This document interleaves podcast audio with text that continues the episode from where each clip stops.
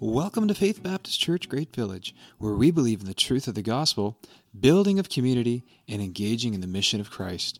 We hope you enjoy this week's message as our pastors share from God's Word.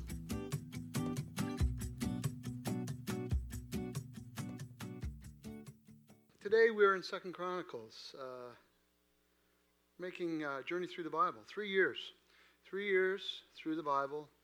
We're about half, about halfway in that, um, approximately. And uh, today we're in Second Chronicles chapter 36. Uh, as well, we're going to take a, a, real quick dip into the book of Lamentations. But I'd like to start with uh, some reading, scripture reading, and I'd like actually like for us to start uh, in chapter 35, Second Chronicles 35, and we'll pick up there, and then we'll we'll get uh, eventually we get into chapter 36.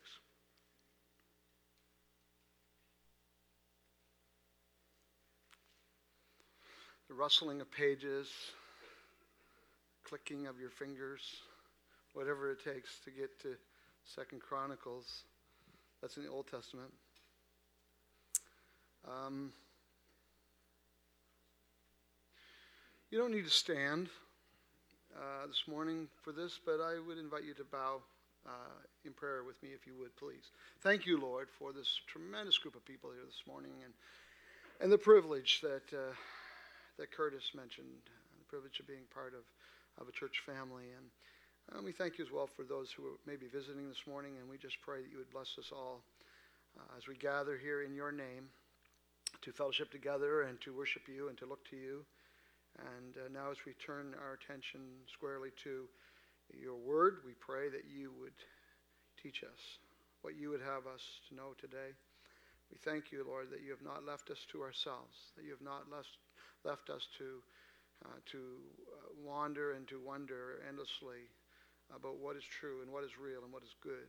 You have shown us uh, in your word and in the person of the Lord Jesus Christ, our Savior, what is true and what is good and what is perfect. Um, Lord, today we just ask that you would be our teacher and that the Holy Spirit, your Spirit, would uh, lead us in your word and open up the eyes of our understanding that um, we might receive from you what you have for us this, uh, this day. And we are uh, so grateful, Lord, for your word today. Um, speak uh, to us, we pray, in Jesus' name. Amen.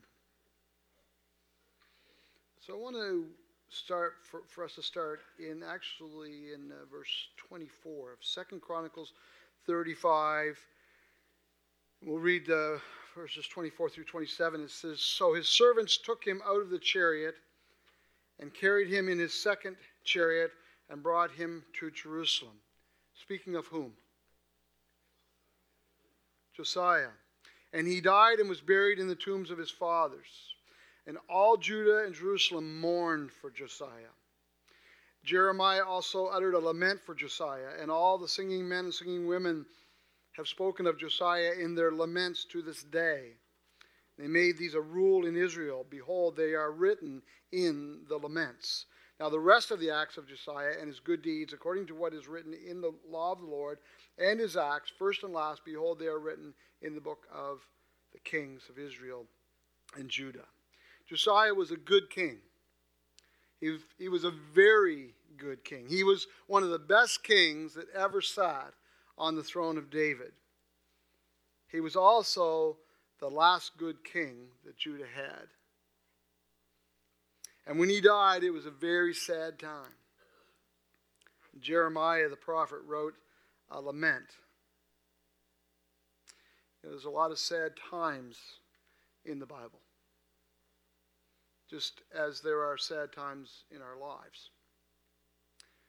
Uh, a lament is a sad song, and there's a number of them in, in Scripture, uh, a great number, in fact, and many of the Psalms in the book of Psalms are Psalms of lament. And the text here that we're reading says that there were a lot of other laments written about Josiah, and they had a book called Laments, and they put those songs into this, this book and we don't have uh, that book, uh, but we have lots of laments, scriptural laments. You know, the Bible calls us uh, to rejoice with those who rejoice and to weep with those who weep. Paul said that in, uh, I think it's Romans chapter 13, maybe. And uh, I'm, I'm often caused to think about that. That when someone around us is sad, and, and there's always somebody around us that is, that is weeping.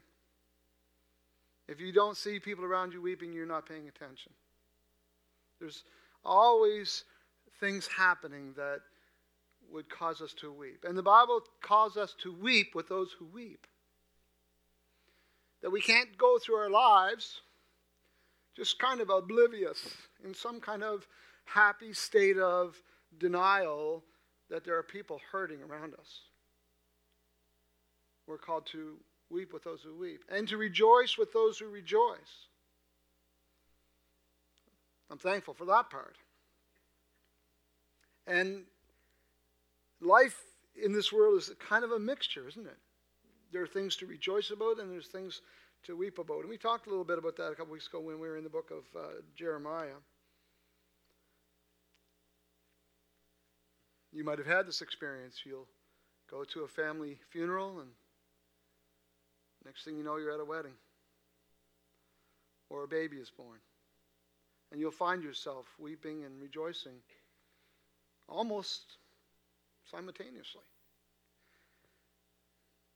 There is a book of Lamentations written by Jeremiah that we do have, and we're going to spend a few moments in that book this morning. Um, it's not the book that's mentioned here in this in this passage, but the book of uh, Lamentations appears to have been written by Jeremiah after the fall of Jerusalem, which is our topic today, or at least it's the historical event that the message is set against today. And I want to to go uh, just really briefly to the book of Lamentations. It's kind of a uh, commercial break from uh, Second Chronicles 36, maybe, but uh, and the narrative there. But I, it fits squarely within the historical context of what we're discussing. And uh, Jeremiah is the author, as, as I mentioned, and this passage that uh, we're reading here, Second Chronicles, Jeremiah's name comes up three different times. So he was a significant prophet at this time in biblical history. The first thing I want you to, to notice is you go into the book of Lamentations as we, I hope that you've uh, read it because it was on the prescribed reading list for the week. Um, uh, the, one of the first things that stood to me was how, as Jeremiah uh, describes his situation, uh, it mirrors the situation of his surroundings in the city of Jerusalem. Um, and it starts in chapter um, 1, verse 18. We won't go there, but in chapter 1, verse 18 of Lamentations, he's describing the desolation that he sees around him in the, in the city and in, in his world, if you will. And he starts adopting personal pronouns. So he's talking about the suffering that he sees and the desolation that he sees around him, he starts talking about it in terms of his own, his own life. And as we pick up in chapter 3, if you just flip over to chapter 3, verse 1, uh, it says, I am the man who has seen affliction under the rod of his wrath. You know, the Bible says that Christians aren't appointed to the wrath of God. But that doesn't mean that we are entirely spared from all of God's uh, wrath. Uh, and the reason I say that is because we live in a world that is being judged by God, and and sometimes we uh, we're touched by those things. And um, says in verse two, He has driven and, and brought me into darkness without any light. Surely against me He turns His hand again and again the whole day long. Verse five says He has besieged and enveloped me. The city of Jerusalem, you recall, was besieged uh, for a prolonged period of time before it finally fell. Verse 7 says, He's walled me about. Verse 11 says, I, He turned aside my steps and tore me to pieces. He has made me desolate. Kind of reminds you of reading the book of Job, doesn't it? It reads uh, similarly. Uh, verse 14 says, I've become the laughing stock of all peoples. Verse 17 it says, My soul is bereft of peace. He's describing his situation and, and, and he's just, just telling it honestly like it is.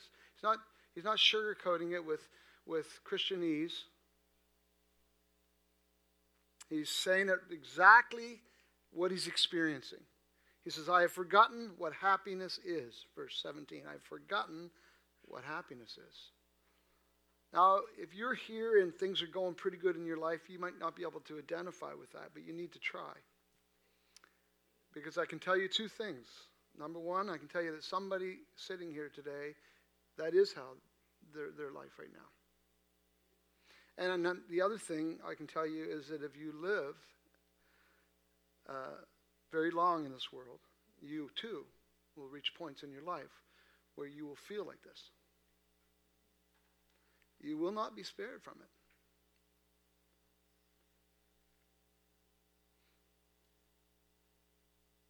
Verse 18 So I say, My endurance has perished, so has my hope from the Lord.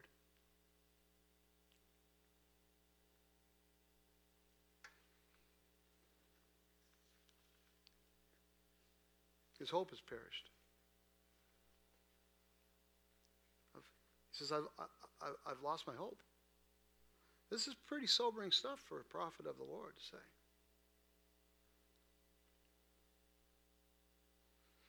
Verse 19. And this, we're not done reading yet, and this is important. Verse 19 through 24. Remember my affliction and my wanderings, the wormwood and the gall. Wormwood was a bitter uh, herb, gall is a bitter drink, and so the idea is there is bitterness. Is, my experience is, is, is, is, is bitter. My soul continually remembers it and is bowed down within me. But this I call to mind, and therefore I have hope. Wait a minute.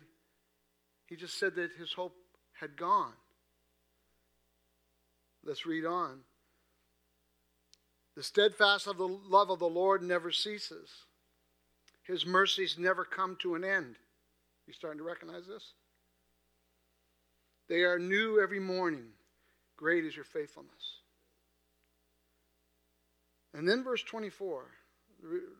Look closely at this. The Lord is my portion, says my soul. Therefore, I will hope in him. You know, there are a lot of good things that God gives us in our lives. Just like there were a lot of good things that God gave to Israel. The land was good. The temple was good. The power was good. The wealth was good. The treasures that they had were all good things that God gave them.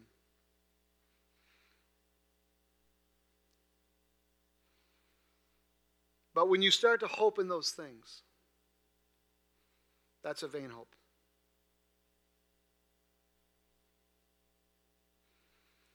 Jeremiah said he's lost all his hope except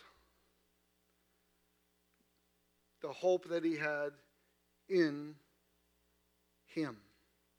Therefore, I will hope in him. I remember reading a story one time about a, a, a man who was in the hospital and he had been uh, diagnosed with a, a very serious condition. And, and uh, the, on this particular day, the doctor specialist came to see him and he had a young intern with him. And as he talked with the man there in his hospital bed, he, he said, Ryan,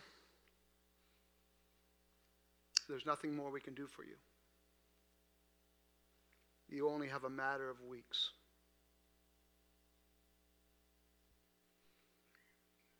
Well, as he left the room and headed down the hall, the intern caught up to him and he said, Doctor,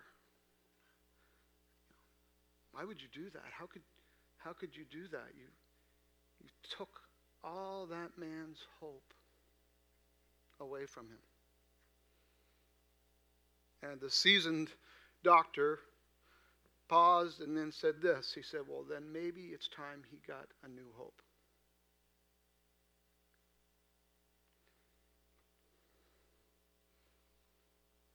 How about you?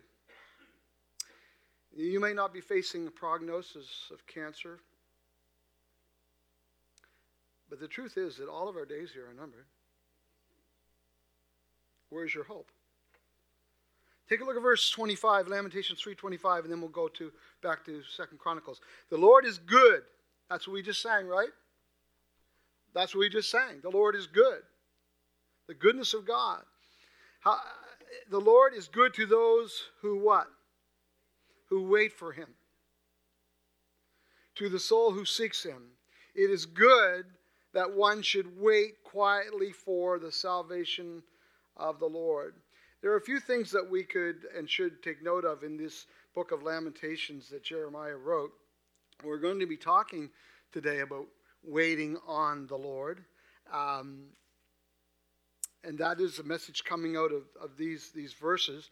I, I uh, picked the, chose the title this morning of the message time as, as uh, uh, When Your Dreams Die, but I almost thought about calling it Waiting on the Lord because that's really our subject this morning.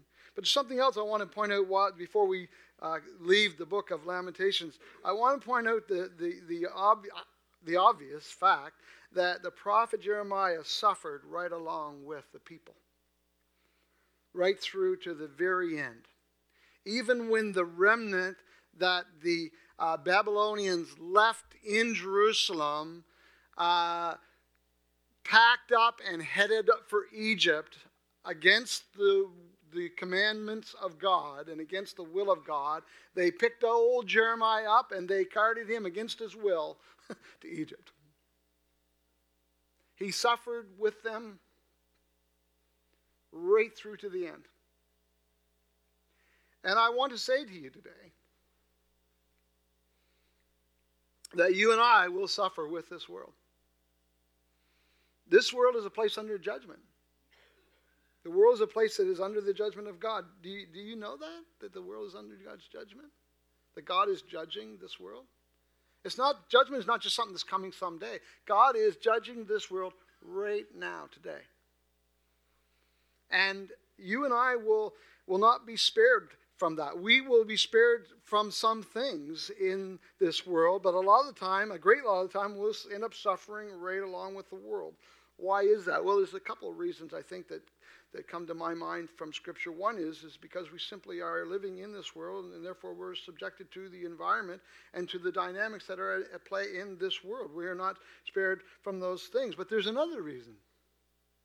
And the other reason is because we cannot speak hope to a suffering world if we're not able to identify with it. You can't, you can't walk up to somebody that's, that's, that's experiencing uh, catastrophic things in their lives, and, and, and, and if you've never experienced anything like that at all, what, how, what, do you have to say to that person to, in terms of really identifying with them and say, you know, we say stupid things. We say things like, I know how you feel. Right? Which is a really dumb thing to say. Think about this because it, is important that if we are going to take the gospel to the world, we need, be, need, be, need to be able to speak the language of, of the world. If we live our lives untouched by calamity, we have no credibility whatsoever.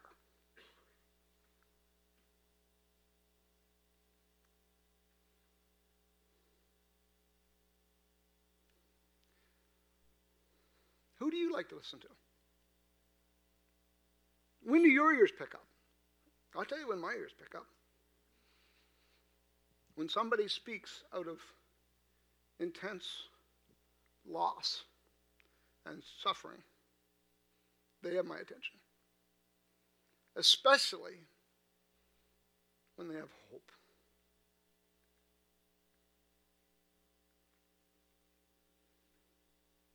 Our suffering in this world is, is a reality because we live in a fallen world, in a broken world, and we suffer along with everyone else. But it's more than that. To take the gospel to the world, we need to be able to speak the language of the world. If we live lives untouched by life's calamities, we have no platform from which to speak. I want to go back to Second Chronicles, and we'll pick up on some of these things. But let's just let's go and let's read through Second Chronicles 36. This is a dark passage. This is this is like, you know, if you pick the parts of the Bible that you just soon not read, this would be one of them. You know, it's just really sad. It's a sad. It's sad, right? We like the happily ever after stories.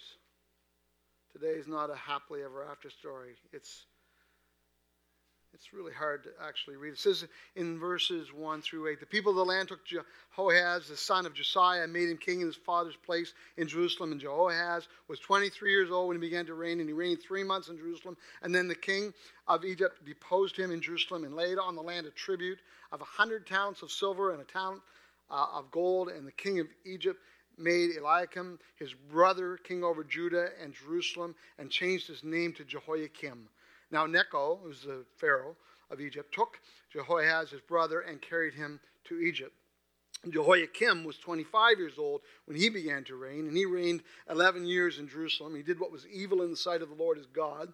Against him came up Nebuchadnezzar, king of Babylon, and bound him in chains take him to take him to Babylon. And Nebuchadnezzar also carried part of the vessels of the house of the Lord to Babylon and put them in his palace in Babylon.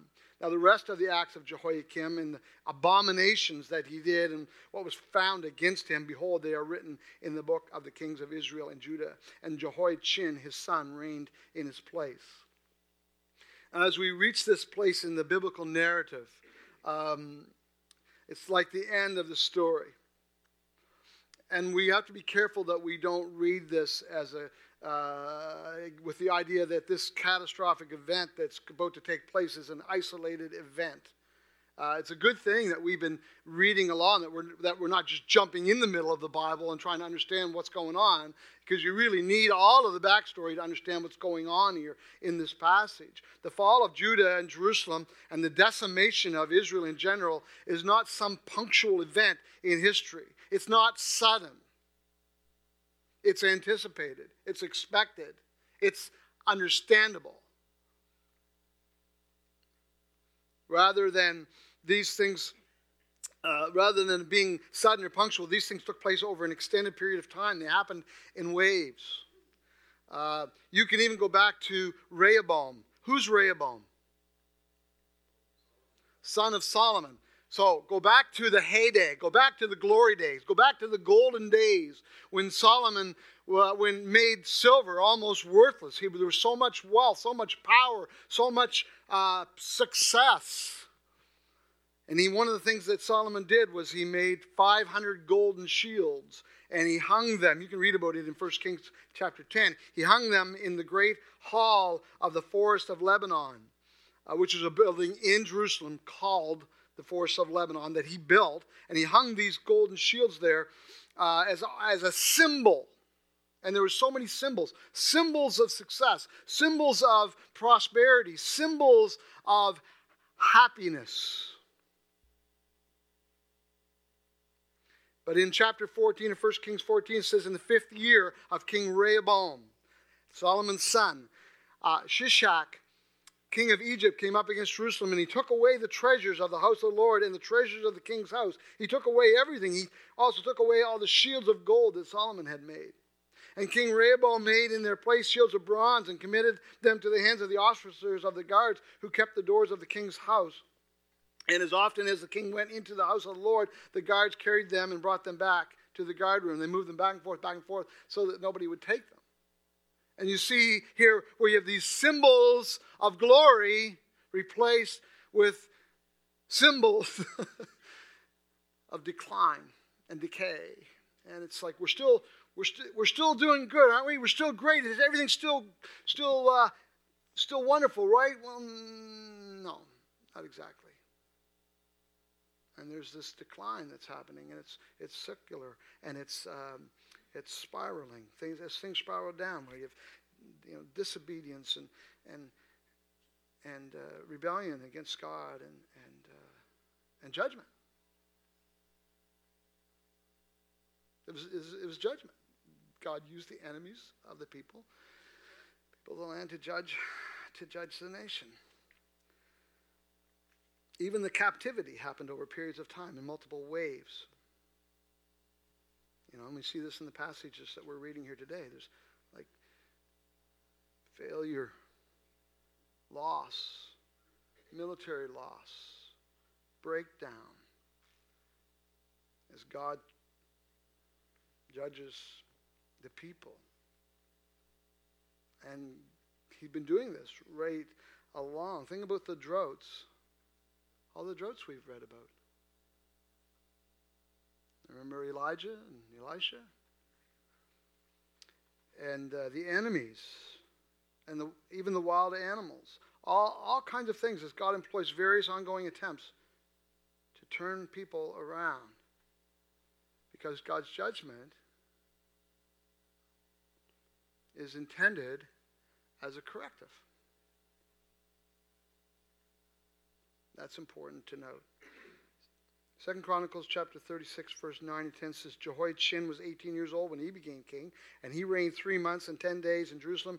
He did what was evil in the sight of the Lord. And in the spring of the year, King Nebuchadnezzar sent and brought him to Babylon with the precious vessels of the house of the Lord, and made his brother Zedekiah king over Judah and Jerusalem. In reference there to the, the precious things. Precious things. Precious vessels. You know, sometimes it's hard for us to appreciate the fact that the world's actually in decline. We, we like to think that the world is actually progressing. The world certainly likes to think it's progressing. I mean, we're not, we're not archaic like our grandfathers were, or great grandfathers. You know, we're, we're progressive. You know, we're, we're evolving. You know, things are get, getting better. You know, uh, we, we just think of what we know now that we didn't know hundred years ago. You know, there's no denying it. Like accumulated knowledge in our world today is, is phenomenal, right? So I guess you could say we're making some really serious progress. The only problem is that that doesn't correlate with our morality. Does it? And therein lies the problem. Uh, verse 11 to 14. Zedekiah was 21 years old when he began to reign. He reigned 11 years in Jerusalem, and he did what was evil in the sight of the Lord his God. He did not humble himself before Jeremiah the prophet, who spoke from the mouth of the Lord. He also rebelled against King Nebuchadnezzar, who had made him swear by God he stiffened his neck and hardened his heart against turning to the Lord, the God of Israel. And all the officers and the priests and the people likewise were exceedingly unfaithful, following all the abominations of the nations. And they polluted the house of the Lord that he had made holy in Jerusalem. Zedekiah was the last king. He was the last king of Judah. Israel had already fallen, the northern kingdom had already fallen. Um, and Zedekiah, uh, his reign was a continuation of the stiff necked, hard hearted rebellion against God, and therefore things had become more evil. There was more judgment, more of the same, only worse. So this is clearly a story of judgment. But it's not a story of judgment without mercy. And if you are looking for God's mercy within this story of judgment, take a look at the next verse, verse 15, 2 Chronicles 36 15. The Lord, the God of their fathers, sent persistently to them by his messengers because he had compassion on his people and on his dwelling place. This was not something sudden. This happened over hundreds of years as there were these waves and waves of, of uh, immorality and, and, evil and rebellion and stiff, stiff necked pride and waves of judgment and God's messengers, God's word, God's message to the people. Over and over again, he sent them messengers, and those messengers suffered. When you get to the New Testament, there's a lot of, Jesus talks about this a lot. How God sent messenger after messenger, prophet after prophet, And what did they do? Jesus said, Oh, Jerusalem, you who kill the prophets.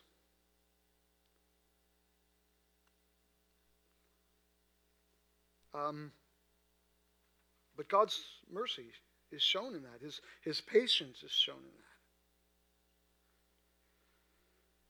But verse 16 says, But they kept mocking the messengers of God, despising his words and scoffing at his prophets, until the wrath of the Lord arose against his people, until there was no remedy. No remedy. This is to say that when the only remedy is rejected, there remains no remedy.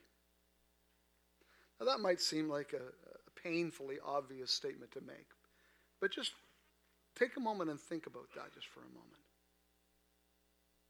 When the only remedy is rejected, there remains no remedy. This is something that Jesus talked a lot about too. Because he said things like this. He said to the Pharisees and, and the scribes and the, and the Sadducees and the leaders of the people, people of Israel, he said, he said, unless you believe that I am, you will die in your sins. In the book of Acts, it says there is, there is uh, salvation in no other name, for there is no other name under heaven given amongst men whereby we must be saved. You can, you can reject the, the salvation that God offers. You can reject uh, the Lord Jesus Christ as your Savior. But let me ask you this morning what's your answer? If you choose to reject the salvation that God offers through the Lord Jesus Christ, who is the very center, center of the message of the Bible, then what, where does that leave you? What do you have? What kind of hope do you have? Because it seems to me that I all around me I hear people just trashing the Bible or trashing Christianity and just just rejecting the message of the Bible out of hand without a whole lot of consideration sometimes. And I, and I, but I don't hear anybody suggesting anything else that really gives any kind of real hope. When you've rejected the only remedy, there, there are no, no, there no remains, there remains no remedy. Second Chronicles chapter 36, 17 to 21 says, Therefore he brought up against the king of the, of the Chaldeans, up against them, the king of the Chaldeans, who killed their young men. This is now this is where, okay, uh, use your imagination um, here. God gave you one, so you would use it. Use your imagination as we read together here. Because most of us have never experienced anything like this right here. Yet, anyway. Therefore, he brought up against them the king of the Chaldeans who killed their young men with the sword in the house of their sanctuary, and had no compassion on young men or virgin or old man or aged. He gave them all into his hand and all the vessels of the house of God, great and small, and the treasures of the house of the Lord, all the treasures of the king and of his princes, and all these he brought to Babylon. And they burned the house of God.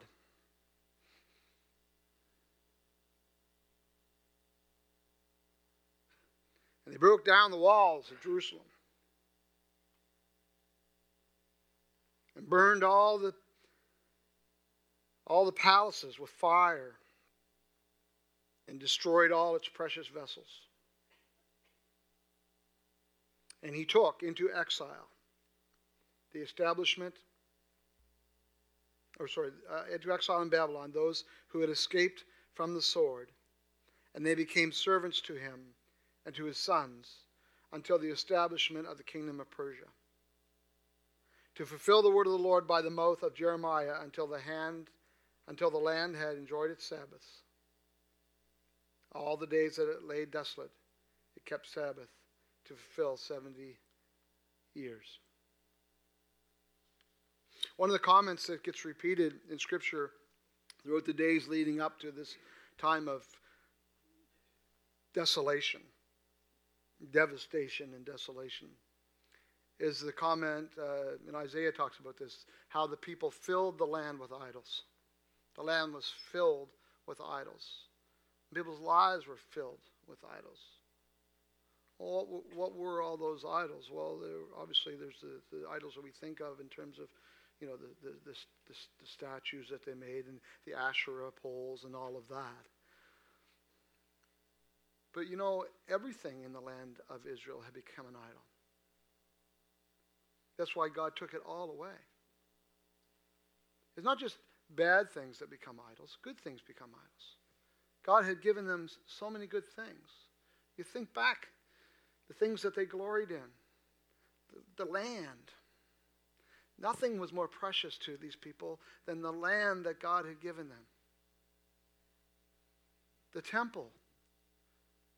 People would travel to, just to see it. The, the, the palaces, the, the success, the, the, the wealth, the treasures. You notice treasures are mentioned over and over here again. And God took it all. Away. He removed it all. He wiped it clean.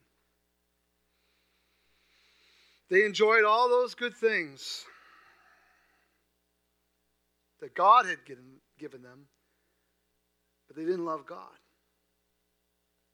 What about us? Do we worship God or do we simply like all the good things that God can give us? Because God has blessed us without measure. But good things can become idols when we love the good things instead of loving the God who provides them. This is a sobering question for us. And it's one we need to ask ourselves. Do I love God or do I just love what God gives? What am I really treasuring? Jesus said this He said, Where your treasure is, there will your heart be also. It's an important uh, question.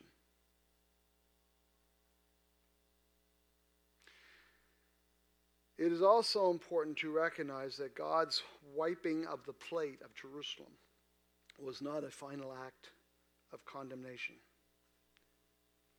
but rather an act of judgment to correct his people. And this arises in the very final words of 2 Chronicles 36, verses 22 and 23. It says, Now, in the first year of Cyrus, king of Persia, that the word of the Lord by mouth of Jeremiah might be fulfilled, the Lord stirred up the spirit of Cyrus, king of Persia, so that he made a proclamation throughout all, his kingdom, and also put it in writing. Thus says the king um, thus says Cyrus, king of Persia, the Lord, the God of heaven, has given me all the kingdoms of the earth, and he has charged me to build him a house at Jerusalem, which is in Judah. Whoever is among you of all his people, may the Lord his God be with him. Let him go up. Let him go up. And this is where the books of Kings and Chronicles come to a close.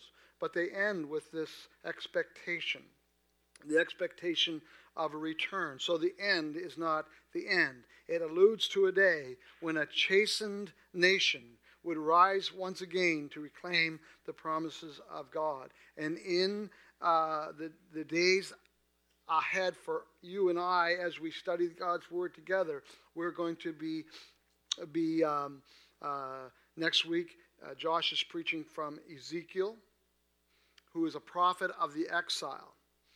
Uh, then we're going to be in the book of Daniel, the 70 years that, that um, is spoken of here uh, before the return of the people is significant in the book of Daniel, who was also a prophet of the exile. And then we'll be moving into Ezra and Nehemiah, and we'll be learning about this decree of Cyrus. Jeremiah had prophesied about Cyrus, named him by name Isaiah the prophet named Cyrus by name 150 years before Cyrus even took the throne of Persia. Think about that. So, what about you and I and the judgment of God. I want you to take a look at this passage with me. We'll put it on the screen. It's 1 Corinthians 11, 31 and 32. Uh, no, sorry, uh, Don. Uh, 1 Corinthians. I'll give you a second there. 1 Corinthians uh, 11, 31 and 32.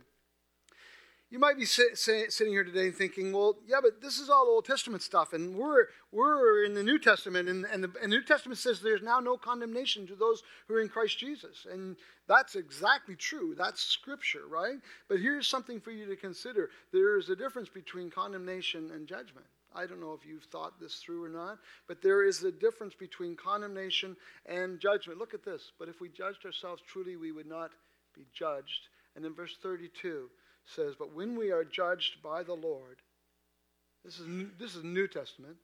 When we are judged by the Lord, we are disciplined so that we may not be what? Condemned. See, there's a corrective nature to God's judgment. If you go to Hebrews chapter 12, uh, you'll see there that uh, God's uh, judgment there is called discipline. It's like with your kids, isn't it? You know, and he says this in, in, in Hebrews chapter 12. He says this. He says, nobody likes correction, nobody likes to be disciplined. But there's a fruit in being disciplined it's correction. And, you know, you, when you discipline your, your kids, they, they, don't, they hate it, they don't like it. So why do you do it? You do it for their good, right? And so in our, in our lives, you know, some, sometimes the things that happen in our lives feel so final. You know, when we look at at this passage that we're, we're in here in Second Chronicles, you know, but also when we look at the tragedies and the calamities of our own lives, the smashed dreams, they can feel very, very final. And when you look at your life and and you see destruction, you see what looks like complete and utter destruction. It's hard sometimes not to think of it as something that's final. But God says it's not final. Even, you know, the epitome of disappointment. What's, what's the epitome of disappointment? I would say it probably would be death, wouldn't it? The loss of a loved one. That's, that's got to be the biggest disappointment we face. And yet, what does the scripture say? O death, where is your victory? O grave, where is your sting? Where is that in the Bible? 1 Corinthians 15. Did you know it's also in Hosea? Paul was quoting the prophet Hosea. So, what do you do? This is what I want to spend the last few minutes talking with you about this morning. What do you do when devastation comes? What do you do with not just those little disappointments that we all learn to live with, but the things that just we find that decimate us? Have you ever noticed what, what real Christians do when they go through times of, of devastation. I don't mean those little things. I mean, I mean the big disastrous types, the types when the, the world stands back and says, why don't you just curse God and die? Those types. And they say, I, I, I'm not going to do that. What, what do they do? What, what, do, what do real Christians do? What I've observed in my life as I've watched real Christians go through times of real desperation and devastation is they learn to wait on God.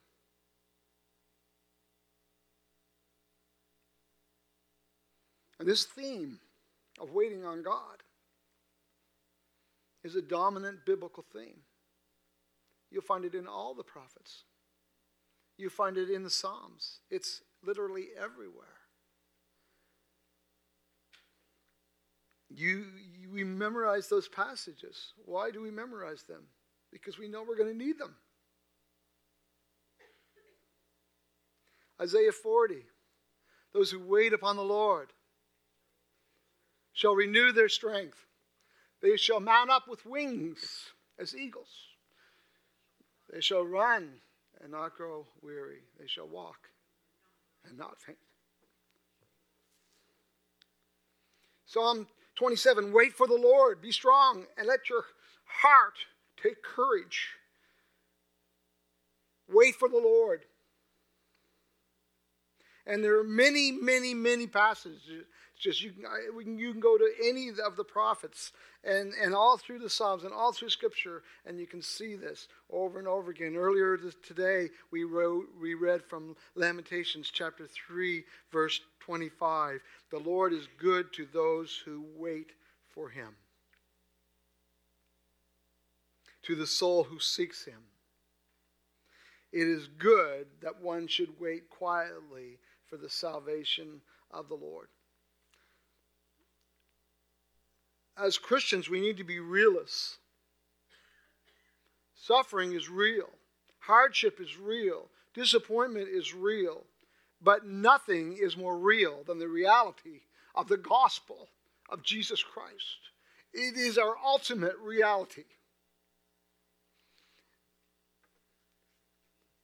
If the gospel does not speak to us in the very worst times of our lives, then does it really speak at all? If the gospel doesn't apply when tragedy and calamity comes, then is it relevant at any time? If the message that we are given to take to the world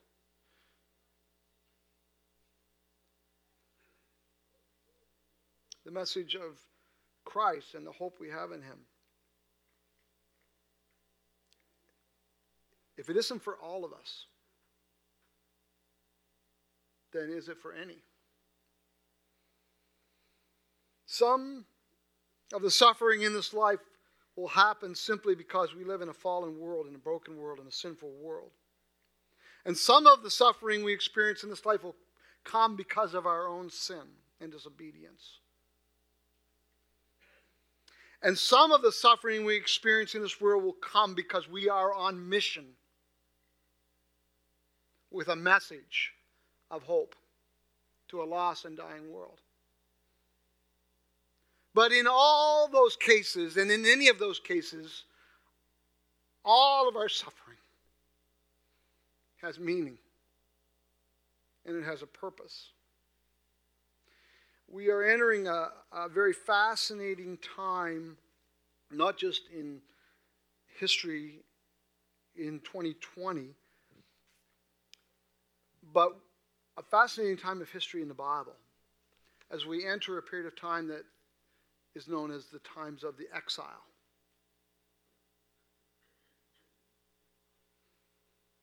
The people are in exile. They're not in the land. They're not, they don't have the temple. All the treasures are gone.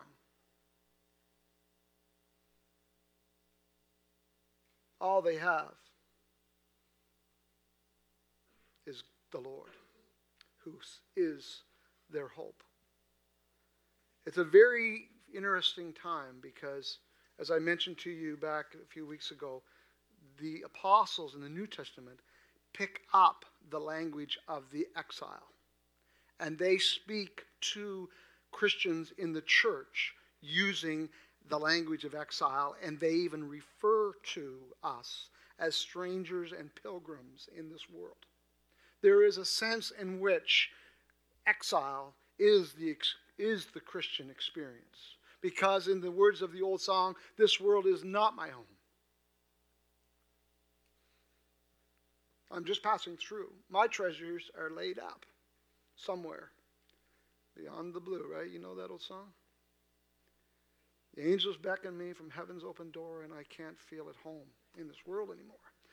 That is our experience. And it's interesting, I find it's fascinating because the, um, prophets speak to this too. Jeremiah, I'll read one more scripture for you, and I don't have, I'm not going to put it on the screen, I'm just going to read it. But listen, listen to these words from Jeremiah. He says, Thus says the Lord of hosts, the God of Israel, to all the exiles whom I have sent into exile from Jerusalem to Babylon. Build houses and live in them, plant gardens and eat their produce. Take wives and have sons and daughters. Take wives for your sons and give your daughters in marriage, that they may bear sons and daughters. Multiply there and do not decrease. In other words, dwell, live. You know the old saying, life goes on. Even after the loss of, of, of, of all of that, life goes on.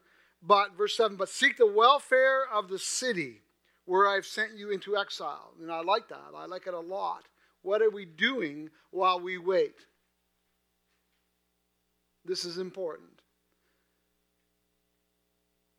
God says to us, you need to wait on the Lord. But what do you do while you wait?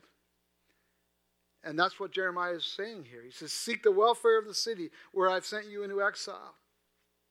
Do good, the New Testament apostles will say. Do good. Honor the king. Reach out with the precious gospel of Jesus. Love the people. And pray to the Lord on his behalf. Pray for people. Pray for this world. For in its welfare you will find your welfare. For thus says the Lord of hosts, the God of Israel Do not let your prophets and your diviners who are among you deceive you, and do not listen to the dreams that they dream. For it is a lie that they are prophesying to you in my name. I did not send them, declares the Lord.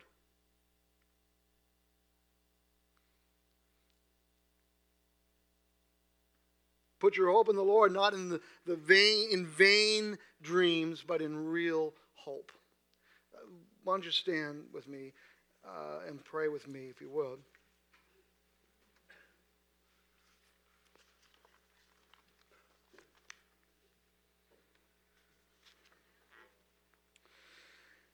It can be a little hard to understand sometimes, even though we understand that the people, you know, they sinned and they rebelled against God and it was continuous and it was over and over and over and over again until there was no remedy. It says it's still hard for us to understand how could God allow this to happen? How could God allow this to happen? God, why? God has a purpose. God had a purpose in all of it. And I was, want to say to you today God has a purpose for the devastation that He allows to come into your life. As hard as it is for us to understand that, and as hard as it is for us to see that, God has a purpose in it. And His purpose is, is that we would get our eyes off of the things of this world the New Testament's going to talk about this a lot. Jesus is going to talk about this all the time. Get your eyes off of the treasures of this world and realize that those are vain dreams. Oh, I wish I had this, or I want to do that. Those are vain dreams. They can be good things. They can be good things. But when they become the things that we hope in, when they become the things that we love, when they become the idols of our hearts, then our affections are in the wrong place. And we need to lift up our eyes and get our eyes on the, the only real hope that we have, and that's Jesus. Do you have that hope today? Do you have that hope in your heart? The kind of hope that will take you through stuff that, and people will go, I don't know how they do that.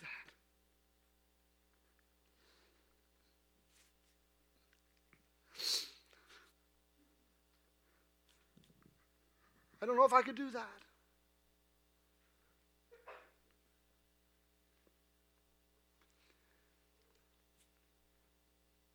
Will you pray with me? Lord, I ask for all of us here today, Lord that you would help us to lift our eyes. I know that, Lord, that we've got it pretty good here most of the time. But I also know that there's a lot of pain and a lot of loss in our lives and the people around us here in this room, Lord. There's people right here in this room that have that have lost the dearest thing on earth to them.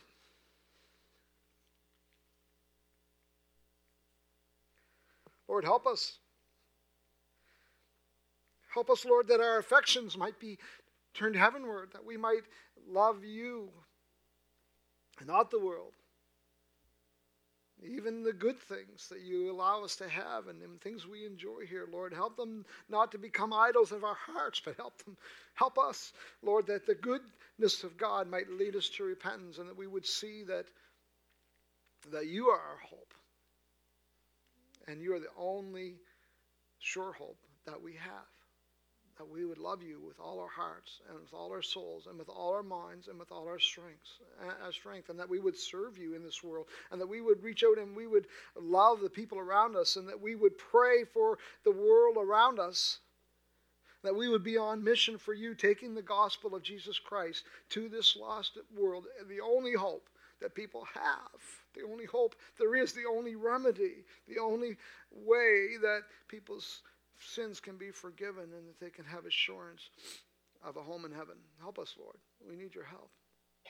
We ask you to revive our hearts, to stir our hearts to rise up and to live for you in these days in this world.